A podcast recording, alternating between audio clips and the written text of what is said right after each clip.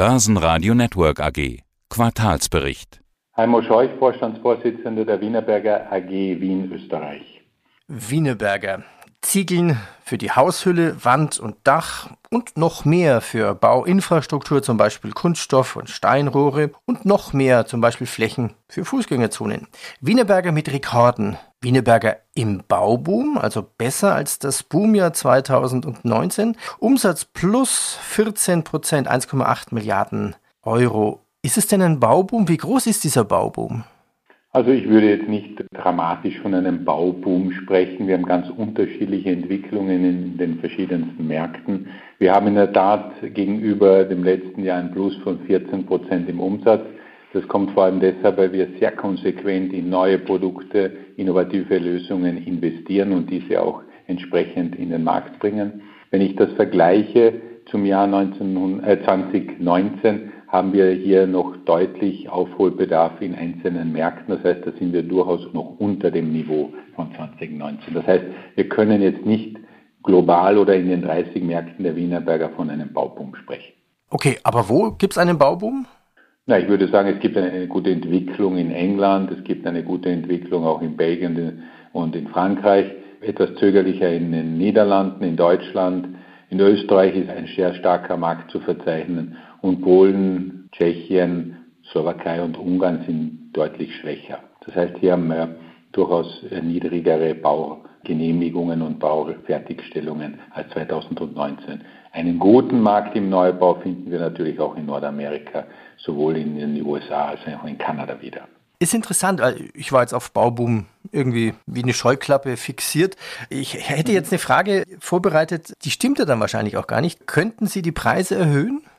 Natürlich, das hat mit dem Bauboom oder so etwas nichts zu tun. Ich glaube, wir müssen beide noch einmal kurz ein Wort darüber verlieren. Wir haben jetzt über den Neubau gesprochen. Sehr stark ist natürlich die Sanierung. Mhm. Und Sanierung ist energetische Sanierung von Häusern, Dächern etc., Fassaden. Hier ist der Markt stärker. Hier wird auch viel mehr Geld noch investiert und auch in der Zukunft. Das hat teilweise auch mit steuerlichen Anreizen zu, mit Förderungen zu tun. Und da ist sicherlich das ein oder andere an sehr starken Wachstumsraten auch noch zu sehen in der Zukunft. Bei der Infrastruktur selbst sehe ich das eher stabiler, also jetzt nicht unbedingt einen Boom, aber eine gute Entwicklung auch in den nächsten Jahren, weil viel investiert werden muss aufgrund alter Infrastruktur. Das heißt, hier haben wir eine Möglichkeit, inflationäre Koststeigerungen, die wir ja haben aufgrund Rohstoffpreisen, die, die, die steigern sich oder auch natürlich das Thema Arbeit wird teurer. Das sind ja verschiedene Faktoren, die einfließen, aber wir konnten und werden auch in Zukunft sehr konsequent und sehr mit den Kunden auch abgestimmt die Preise erhöhen. Thema Sanierung, da greife ich gleich auf. Da gab es eine Meldung, Übernahme von Flowplast und Korkplastik. Hier geht es ja auch um Dachrinnen, Regenwasser, Entwässerung. Was machen beide Firmen und was hat das mit dem Renovierungsmarkt zu tun? Ja, beide Firmen sind im Kunststoffbereich tätig, eine ideale Ergänzung unserer Rohraktivitäten. Und wie Sie schon erwähnt haben, das heißt, vom Rain to Drain, also vom Regen bis zum Wassermanagement, wie man das im und ums Haus eben machen kann. Sehr schön darzustellen, wie Sie es schon erwähnt haben, also von den Dachrinnen weg bis runter in den Boden, wo man das Wasser einerseits sich reinigen lässt in spezifischen Aufbewahrungsräumen, das Wasser auch dort lagert und dann entsprechend wieder einsetzt als Nutzwasser im Haus oder natürlich zur Gartenbewässerung. Hier sieht man sehr schön, dass diese Kreisläufe möglich sind. Sie sind auch in dem Sinne sinnvoll, weil das schützt uns vor exzessivem Wassergebrauch, auch ein wichtiges Thema.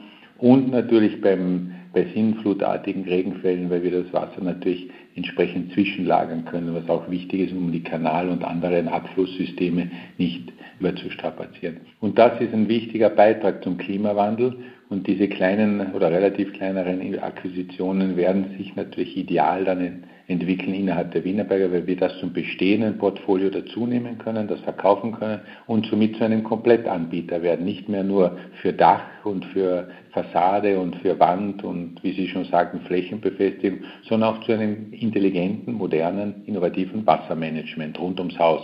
Und das ist vor allem in der heutigen Zeit bei diesen sinnflutartigen Regenfällen, bei der stärkeren Urbanisierung und natürlich auch im ganzen Wassermanagement, um weniger Nutzwasser zu gebrauchen und das zu verwenden, was wir durch den Regen bekommen, eine sehr sinnvolle Schritte, die wir da hier setzen und das werden wir auch entsprechend dann in der Wienerberger in andere Märkte ausrollen. Das ist genau das Thema, was wir eigentlich brauchen.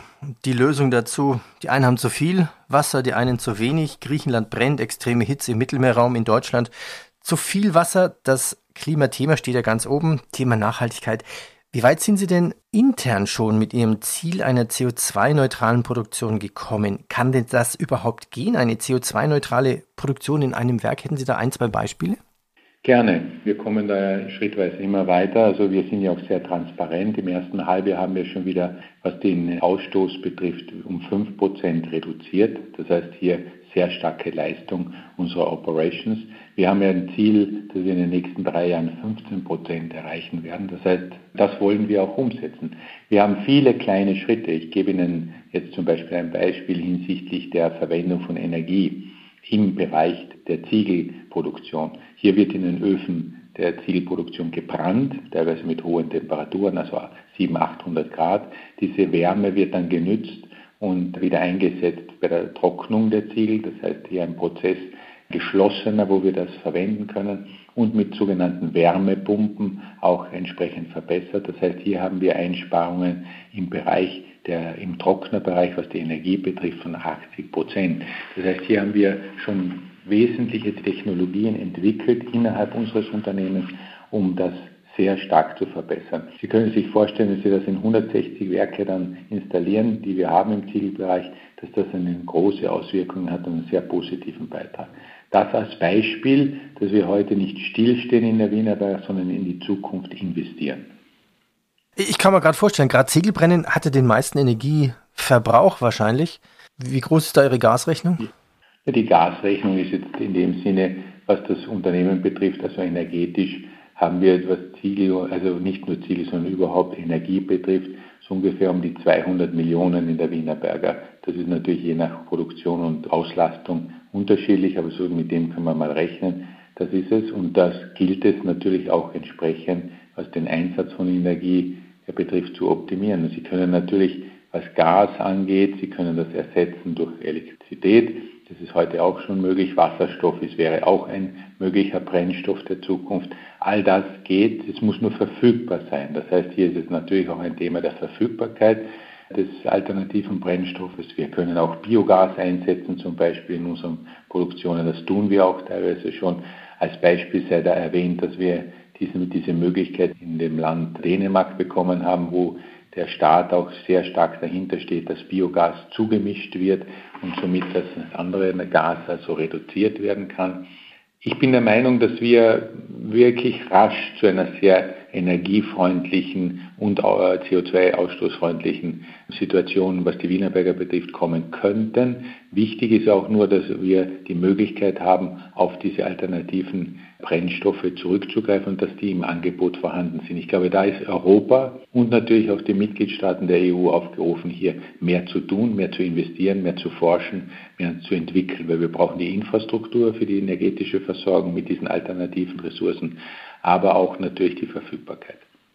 Schauen wir uns noch Meldungen an. Eine aus dem Business Unit Piping Solutions. Sie wollen ja ein Vollanbieter von Systemanalysen, von Systemlösungen im Energie- und Wassermanagement werden. Jetzt bauen Sie das Pipelife-Werk in Schweden aus. Und das ist dann quasi der größte Rohrproduktionskomplex Nordeuropas. Mhm. Ja, was ist hier das Smarte auch, und zwar auch bei der digitalen Komplettlösung, zum Beispiel mit der Akquisition der Interact?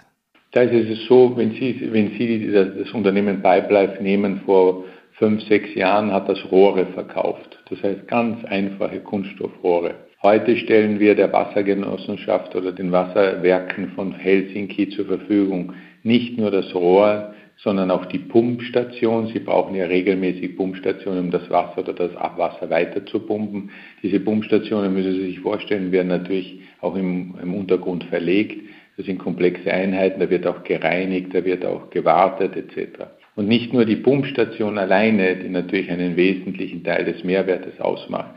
Da gibt es viele Zubehörteile, die hier zur Verfügung stehen müssen und auch geliefert werden müssen. Und, und schließlich komme ich jetzt zu Ihrer Frage, wird das auch entsprechend gemonitort durch Datenmanagement, durch Erfassung mit Sensoren etc. Und das zur Verfügung zu stellen und dann in einem Softwarepaket das auch zu nützen, zu verarbeiten und die Informationen entsprechend dann auch zu verwerten. Das ist jetzt der neue Auftrag, wo Interact reinkommt mit seinen Softwarepaketen, um den Wassermanagementgesellschaften hier eine perfekte Betreuung liefern zu können, um zu antizipieren, wie viel Wasser ist da, welche Qualität haben wir, wie gehen wir mit Problemen um, die dazu führen können, dass das überlastet ist, das System.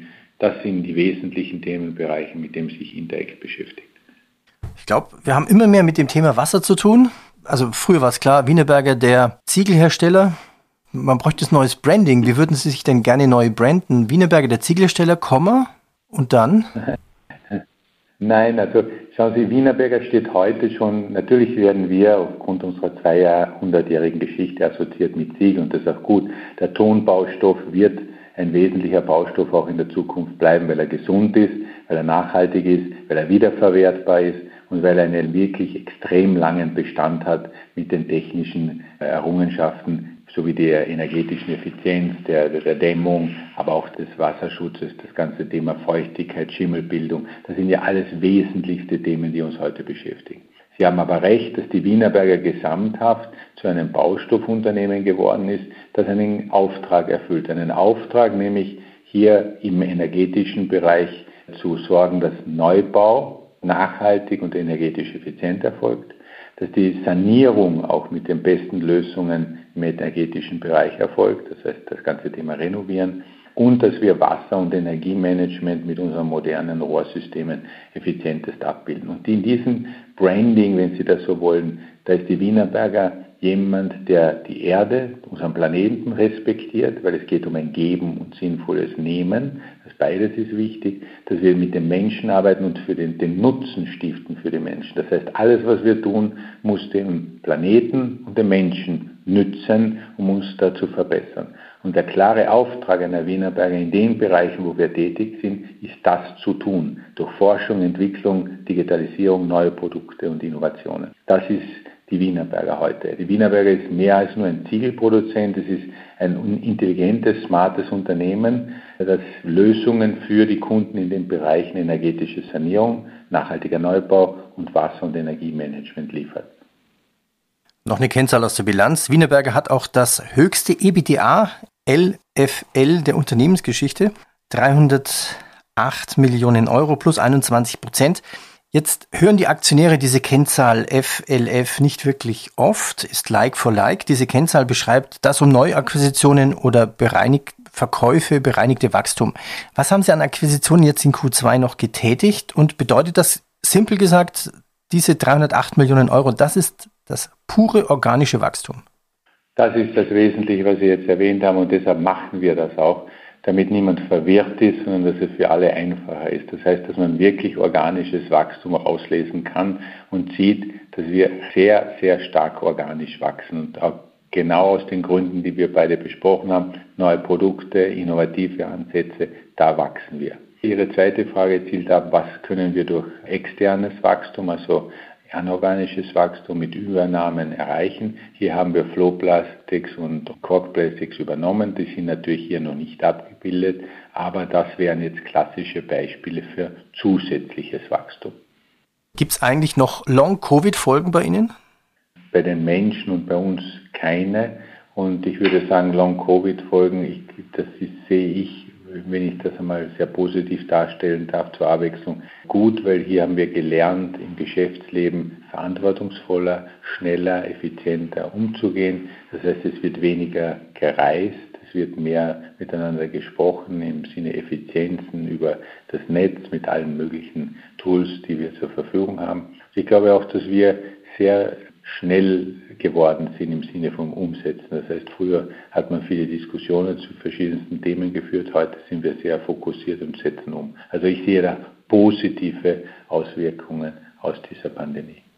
Schließen wir das Interview ab mit der Prognose. Mit welchen Zielen, Stand heute, sehen Sie das Komplettjahr? Ja, wir haben eine klare EBITDA-Guidance gegeben. Wir haben die auch erhöht Beginn Juli auf 620 bis 640. Sie haben schon erwähnt, wir halten derzeit bei 308. Das heißt, wir sind am guten Weg. Wir brauchen natürlich auch entsprechend starke Monate, jetzt im Spätsommer und dann im Herbst. Aber ich bin in positiver Stimmung, wenn ich mir das Umfeld ansehe und wenn ich natürlich auch die makroökonomischen Entwicklungen ansehe. Also euch herzlichen Dank. Ich danke Ihnen fürs Gespräch. Börsenradio Network AG Quartalsbericht